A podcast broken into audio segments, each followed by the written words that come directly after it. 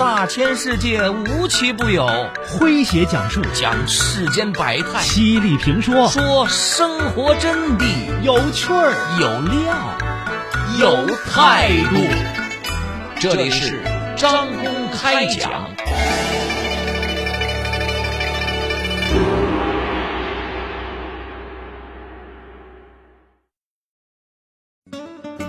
随着二孩和三孩生育的陆续全面放开，很多家庭生育了第二个子女，甚至计划着生育更多的子女。但是，多孩的到来，并不能保证夫妻的婚姻幸福。相反，因为离婚，对于多个孩子抚养权的处理，为许多离异家庭带来了更深的痛苦和更尖锐的矛盾。如果处理不当，对孩子的成长也会造成无法估量的伤害。那么，父母离婚，多个孩子到底该怎么判呢？来听今天张工为各位讲述：离婚争夺抚养权，多孩家庭该怎么办？作者王娟。说，二零一七年的八月，三十六岁的高龄产妇沈颖生下了第二个孩子小豹。对于重视子嗣的传统男人常醒来说，四十岁得子是一件值得庆祝的事儿。常醒的父母老家在梅州，大摆酒席宴请宾客，儿子的公司红红火火，现在又有了孙子继承家业，可谓是双喜临门。在一家外企做翻译的身影，本没打算生二孩他把四岁的女儿安琪视若珍宝，下班后的时间都用来了陪伴女儿。常醒常年忙于公司的业务，渐渐的成了一个影子爸爸。随着女儿的长大，夫妻之间的关系也开始越来越疏远。沈颖发现，常醒对婚姻已经漫不在意。是无意间在他的抖音号上看到他点赞的那些视频，无不与年轻漂亮的美女有关。她忧心忡忡的跟闺蜜咨询，担心丈夫出轨。闺蜜建议她说：“你生娃养娃，常醒都基本没有参与，他等于啥也没有付出。有个词儿叫沉默成本。”男人在婚姻里，只有付出越多，才会越珍惜这个家庭。你以后得好好使用它。沈宁想来想去，决定用二孩来让丈夫重新成长一次，认真的体验父亲的角色。儿子小豹出生以后，常醒在家停留的时间增加了，经常逗一下儿子。但是因为生意越做越大，他也开始越来越忙。沈颖这边既要工作，又要辅导女儿幼升小的功课，还要把主要精力放在儿子身上。虽然有父母帮忙带，但是他每天下班之后还是忙得鸡飞狗跳的。让沈颖比较欣慰的是，安琪特别爱弟弟小豹，每天帮他洗澡，用奶瓶喂他喝水。用小推车推着他出去晒太阳，还奶声奶气的给他讲绘本故事。即使去上幼儿园，他也会把自己最喜欢的芭比娃娃放在弟弟的小床边，让他代替自己陪伴弟弟。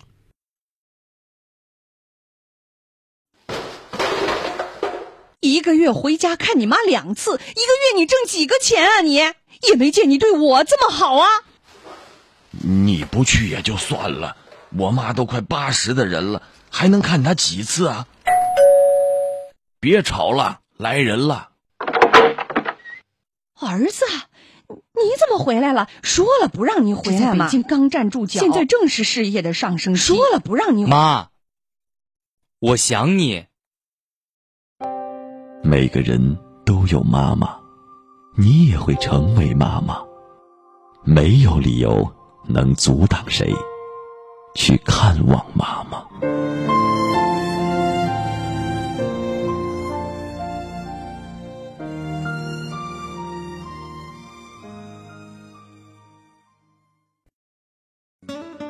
随着二孩和三孩生育的陆续全面放开很多家庭生育了第二个子女甚至计划着生育更多的子女。但是多孩的到来，并不能保证夫妻的婚姻幸福。相反，因为离婚，对于多个孩子抚养权的处理，为许多离异家庭带来了更深的痛苦和更尖锐的矛盾。如果处理不当，对孩子的成长也会造成无法估量的伤害。那么，父母离婚，多个孩子到底该怎么判呢？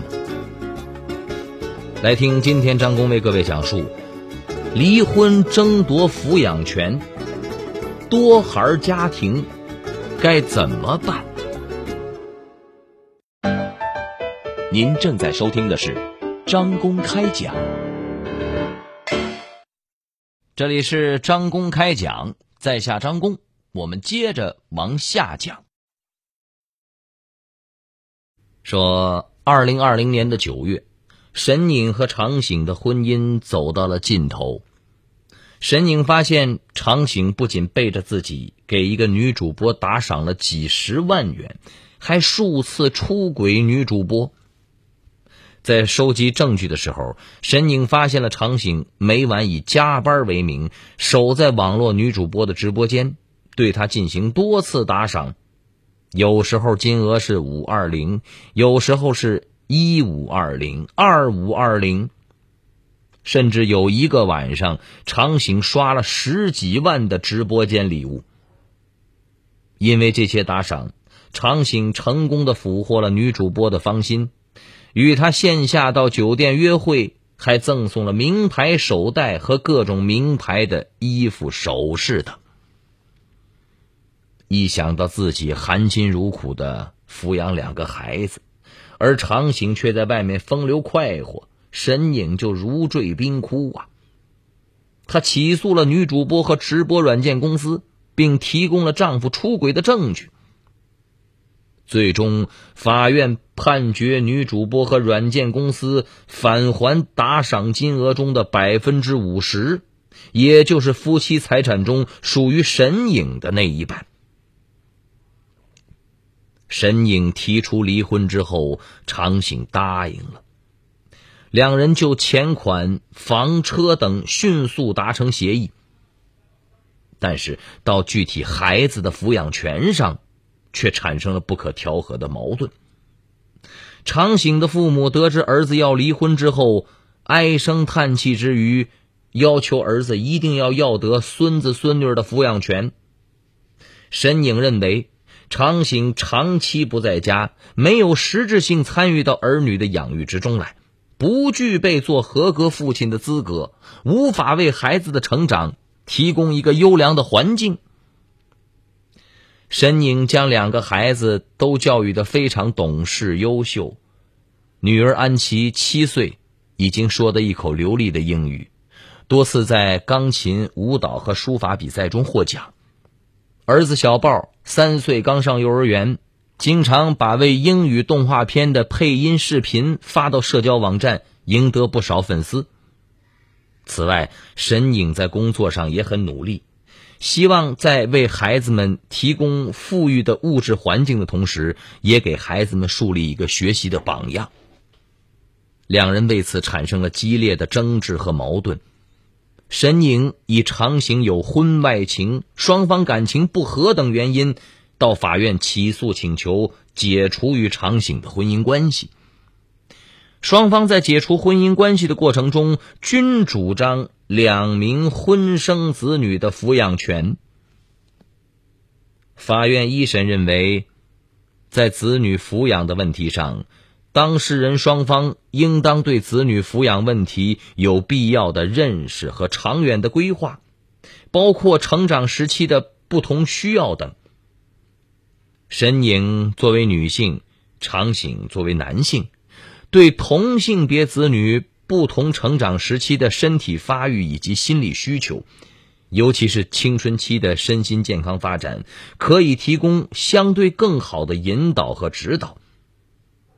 最终，一审判决，婚生女安琪由沈颖抚养，婚生子小豹由常醒抚养，双方无需向对方支付抚养费。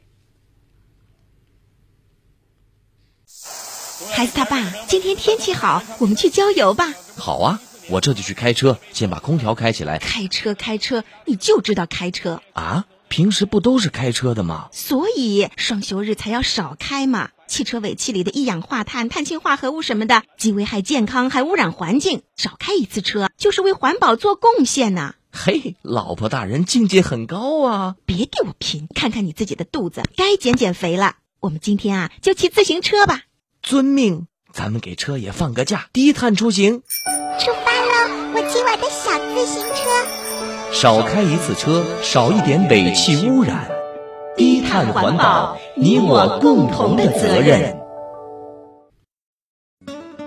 随着二孩和三孩生育的陆续全面放开，很多家庭生育了第二个子女，甚至计划着生育更多的子女。但是，多孩的到来，并不能保证夫妻的婚姻幸福。相反，因为离婚，对于多个孩子抚养权的处理。为许多离异家庭带来了更深的痛苦和更尖锐的矛盾。如果处理不当，对孩子的成长也会造成无法估量的伤害。那么，父母离婚，多个孩子到底该怎么判呢？来听今天张工为各位讲述：离婚争夺抚养权，多孩家庭。该怎么办？您正在收听的是张公开讲，这里是张公开讲，在下张公，我们接着往下讲。说，当沈颖失望的告诉安琪，将来他要和弟弟分开生活时，安琪哇的一声就大哭了起来。他死死的抱住弟弟，生怕坏爸爸抢走他。就连睡觉，他也要睡在弟弟的小床上，紧紧的握着弟弟的小手，才能够安心睡着。周末，已经和神影分居的长醒要带姐弟俩去看爷爷奶奶。八岁的安琪充满敌意的看着他。等到长醒去拉小豹手的时候，安琪突然跑上前去，狠狠的在他的胳膊上咬了一口。小豹也哇哇大哭，哭着要妈妈抱。神影看得心如刀绞啊，发誓说说什么也不能让姐弟俩分开。长醒却气得火冒三丈。认为沈颖故意挑拨他和子女之间的关系，决心一定要将子女的抚养权争夺到底。双方对一审判决都表示不服，上诉至了本市中院。二审法院审理认为，一审法院对于两个孩子分别由双方直接抚养的处理妥当，但是两个孩子啊。如果能够相互陪伴成长，并且听取孩子的意愿，才是对他们利益最大化的保护。故在二审调解过程中，采取了更为灵活的条款安排。在调解过程中，沈宁和常醒被告知，理论上离婚对孩子的影响很小，可实际操作起来，如果大人的心态不够正向和健康。就会对孩子产生不良的影响，甚至让孩子的心智变得不健康，影响他们将来的幸福生活的能力。所以，离婚之后，双方要考虑怎么样才能让孩子更加幸福。法官从当事人双方的心理需求出发，本着一切为了孩子的立场。建议长醒在拥有抚养权的前提下，让孩子们能够继续在一起生活。同时，建议沈颖也退让一步，在保证孩子们可以共同生活的前提下，放弃对儿子的直接抚养权。二零二一年的五月，在法官的调解下，沈颖和长醒达成了共识：安琪由沈颖直接抚养，小豹由常醒直接抚养。孩子们的生活方式安排如下：安琪和小豹周一到周五跟随沈颖一起生活，周六周日跟随常醒一起生活。寒暑假双方协商。保证长醒神影各有一半的时间和孩子共同生活，春节轮流和双方一起度过。此外，双方要保证孩子随其共同生活期间的学习以及兴趣班的安排。本案调解结束后，沈颖和长醒以及其父母两边。都表示满意，并写了感谢信给法院。法官也做了判后回访，继续关注判后孩子的成长以及亲子关系的状况。朋友们，我们说，越来越多的离婚案件涉及两个孩子的抚养权的安排。在双方经济条件、教育条件相差不大的情况下，做出夫妻双方各自抚养一名孩子的判决有其合理之处。但是，两名孩子的长期共同生活在一起，具有深厚的亲情，强硬的将孩子分开，并不利于他们健康成长啊。此外，父母的关爱照顾。对未成年人的身心健康是尤为重要的。父母离婚后不应该在孩子的生活教育中缺席。如果判决不能打开离异父母的心结，不能平复其婚姻不幸的创伤，导致双方在后一阶段不能够配合探望以及建立良好的关系，就会影响孩子的成长。在本案中，法官对于审理二孩家庭离婚案件，在兼顾法理的同时，也应符合情理，做出妥善的安排。抚养权归属认定应体现对未成年人意愿的尊重，以及未成年人利益最大化的理念，以柔性司法体现法律的温度。好朋友们，以上就是今天的张公开讲，为您讲述的是离婚争夺抚养权，多孩家庭该怎么办？在下张工，感谢您的锁定和收听。明天同一时间，张工将继续为您讲述。明儿见。记录大千世界，刻画众生百相。演绎世间故事，诠释冷暖人生，品百家情，道天下事儿。这里是张公开讲，咱明儿个接着讲。中国音，中国音。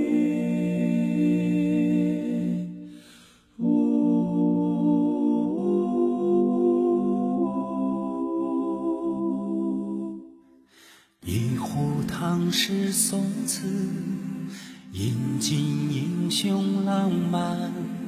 谁家玉笛春风？塞北又绿江南。一支水墨丹青，流连姑苏客船。烟雨缠绵悠悠，篷船红灯照平安。一曲梨园余音，不朽时光惊艳。歌舞升平芳华，一坛醉了牡丹。一城青砖汉瓦，染尽岁月铅华。千风流数今朝，处处天上人间。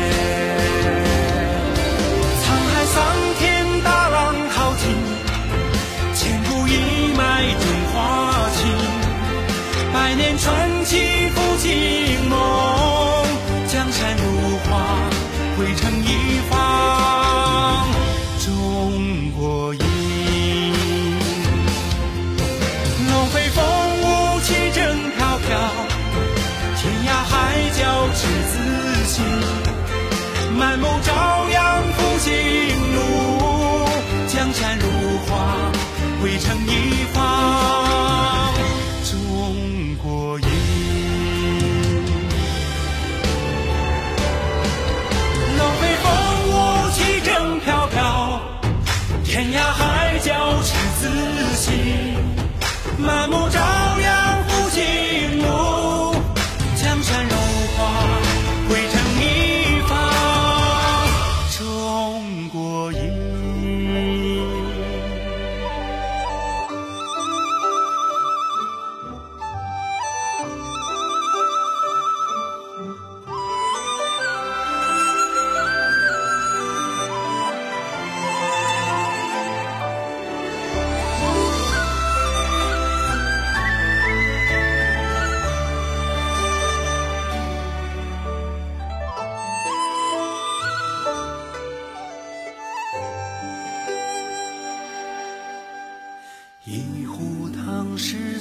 词，饮尽英雄浪漫。谁家玉笛春风，塞北又绿江南。一支水墨丹青，流连姑苏客船。烟雨缠绵悠悠，篷船红灯